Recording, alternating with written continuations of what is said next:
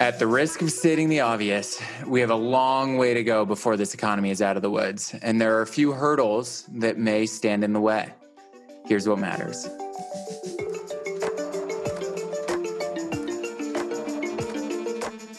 Live from our respective coronavirus social distancing outposts, I'm Lauren Goodwin.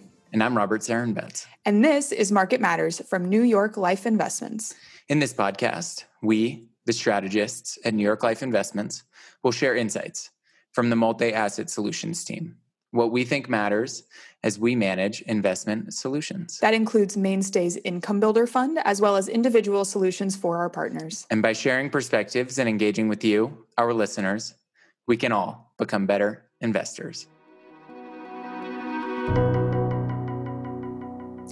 Welcome, everybody. It's the week of November 9, 2020. And with much more clarity on the presidential election, today we try to look ahead for future market catalysts. Uh, you mean like the big vaccine announcement we got this morning? Yeah, exactly. Like that. I think, you know, with the election out of the way, what the markets are going to be focused on are, well, first of all, of course, the real policy changes that the election might bring, but then also the same things we've been talking about for the past several months, which is the path of the virus and whether the new government, the new policy can fix it. So yeah, this um, this vaccine news could be important for the markets but i don't know do you think robert that this was the announcement uh, you know this is the the news we were hoping for and now we can start looking to the end of of the virus pandemic regime in the markets? Yes and no. Yes, because these efficacy results are very promising. It shows that a vaccine can be effective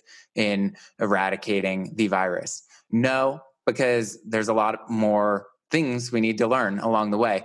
Most importantly, the safetiness of the vaccine. And we also need to learn about how it will be distributed among the population and what that timeline really looks like. Okay, so super positive news, very exciting, but not necessarily definitive yet. So, how then do we think about other market catalysts moving forward? Well, it's just clear that some uncertainty is going to be around for a while. Election uncertainty is going to persist for some time, and other uncertainties will be around as well. And it depends a lot on what's largely out of control like legal disputes, runoffs, recounts, and the organization of government. Okay, well, with respect to the election itself, because I agree with you, we do have some uncertainty moving forward, not only because of the presidential results and legal battles, but also the congressional results, right? We have this runoff in Georgia that will take place on January 5th couple of things for investors to recognize related to these election uncertainties. The first is that the electoral system can handle this. In fact, I think the the fact that you know it took a couple of days longer than normal to get a result, but we did get a clear result that's pretty good news for market stability. And again, just a reassurance that the electoral system can handle this type of uncertainty. Yeah, I totally agree. Democracy has prevailed so far. What is the second thing then that you're thinking about in terms of the election results? Oh well, it's it, it's clear that a strong blue wave scenario isn't happening. You know, it's it's possible if Democrats win both of the runoff seats in Georgia that they could have a 50-50 split in the Senate, and with Kamala Harris's tie-breaking vote, that is a majority. But it's a um, it's a, a fragile majority in the sense that you know big sweeping changes in fiscal spending in tax policy certainly those types of things just become less likely Mm, that's a really good point. And so far, the market has taken that as a positive. But I can't help but think that divided government somehow poses a potential risk particularly for the unemployed people in the economy and the small businesses that would be dependent on more help from the government so far? Yeah, you know, the market seems to be reacting to the positive news related to, you know, no big redistributive policy changes, so the taxes, the regulation, that type of thing. But it does beg the question, when will investors start to focus on the other side of that, the lack of policy support, the real economy risk? Mm-hmm. Well, so far October economic data has looked pretty good. And again, all this data is backward looking, but there were three big bright spots that I noticed, which were housing, business surveys, and employment and consumer spending. You know, more jobs were added, the housing market's really strong, and businesses are reporting that they're seeing new orders come in. I'm not sure this captures the whole story, uh, and it definitely doesn't capture the future, as I said. Yeah, you know, it's a good point, though, that ourselves and most investors have, over the course of the summer and heading into the fall, suggested that the economic rebound was likely to slow, that the easy part of the recovery is over. And what we saw is that even into, you know, the middle of October, things were still going pretty well. That's good news, especially again for sort of the main street real economy type of dynamic. But I, I think it's important just to mention here that first of all, the level of economic activity that we are at is still substantially below that of the beginning of the year. And so the economy isn't back to where it was. And also, with COVID case rates and hospitalizations rising really rapidly, we're starting to see some of that positive news turn over in the fast moving data. So, small business employment, et cetera, um, rolling over. And a lame duck Congress in Washington might make it tough to get the type of support we would need to see an improvement there. Mm, okay, so I agree. We just heard from Fed Chairperson Jay Powell last week, who seems to be the only reasonable steward of the economy these days. What did he have to say about all this? Well, th- this is a bright spot with respect to policy in that um, we can almost ignore um, Fed conferences, although you know I would never. but the, the message for the economy from the Fed is that they are absolutely there to support uh, might even pick up quantitative easing purchases if uh, we start to see economic growth uh, turning over again. But much as we're describing, the risks to the real economy are are there. They're real, and the Fed has tools to help keep markets stable, but doesn't have spending powers the way Congress would. And and so that remains a key talking point uh, for Chair Powell in these meetings is that we need some real economy boost, not just financial economy boost. Mm, that's really interesting. I also noticed in his remarks that he brought up COVID 19 cases we spoke a few weeks back about the bad trajectory of COVID cases. And while we did get good results on a vaccine, the trajectory that we had talked about appears to be coming true. And it's going to be a long winter. It took eight months for new cases to reach 100,000, but it'll only take three weeks. So just before Thanksgiving, before we're recording about 200,000 cases per day, if we continue on this trajectory and this might scare people into their homes and could hammer small businesses and employment yeah, you know, I, I, I would never. I don't want people to be afraid. You know, we'd all prefer that this virus were not part of our economic story, but what we're seeing are hospitalization rates that are surpassing even the first wave of COVID cases. So this is this is serious, and we also have folks who have been, you know, trying to be more careful for eight months, and COVID fatigue is real.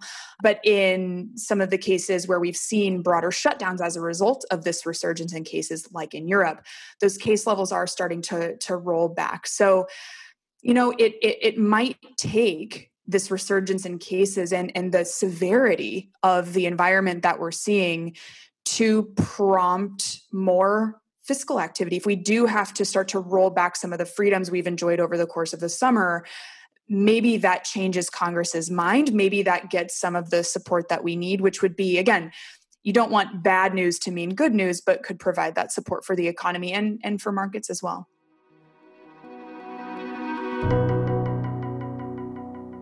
Well, with that note on the tricky balancing act between a health crisis and a potential economic crisis and the policy used to work against it, I think we should stop and do our portfolio pause, a section of the program where we share an investment idea. With fiscal policy in question, as I just said, and rapidly accelerating COVID cases, the investment theme seems clear we are not out of the woods just yet.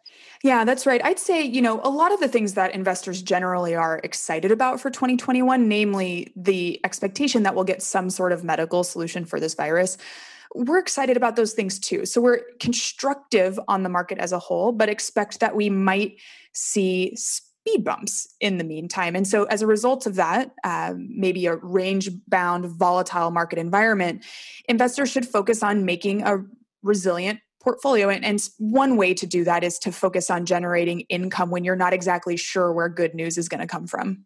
Right. And generating income is very important in that environment. You can have those big up days like we saw this morning, but bonds still play a critical role of any investment strategy. Not only do they provide that stabilizing effect for a portfolio, but they provide investors income as a source of return. And now the safest bonds, treasuries, admittedly don't have that much income to them. They're not they're not giving that much yield. But there are some segments of the fixed income market where an investor can pick up some extra yield.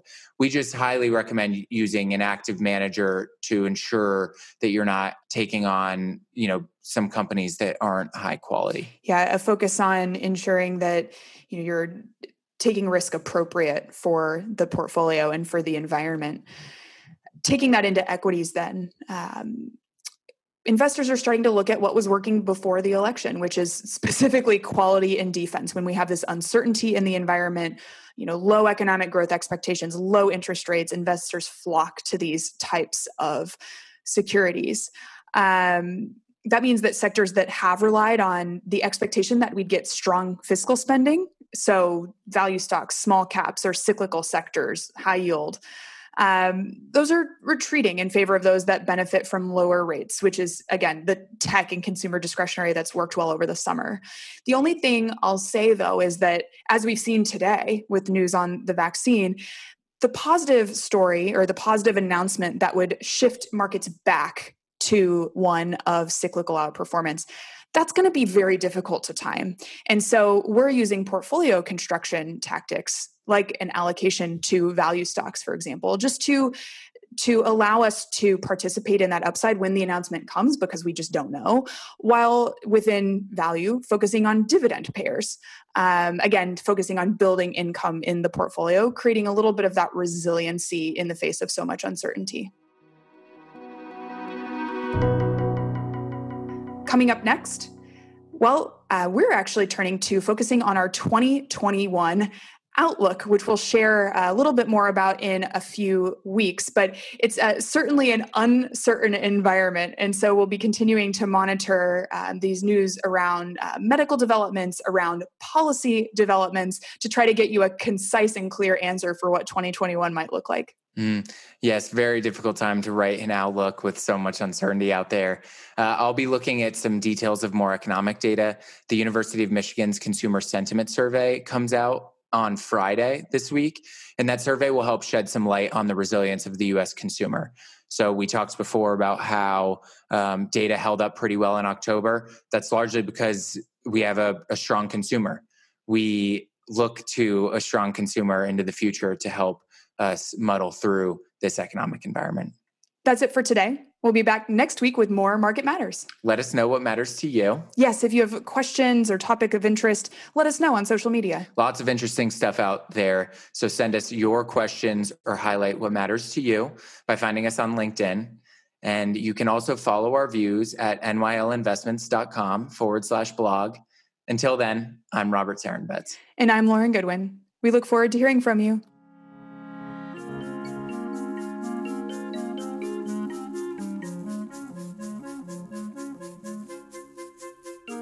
Podcast is produced by Milo Benamont, and our music was composed by the fabulous Zach Young.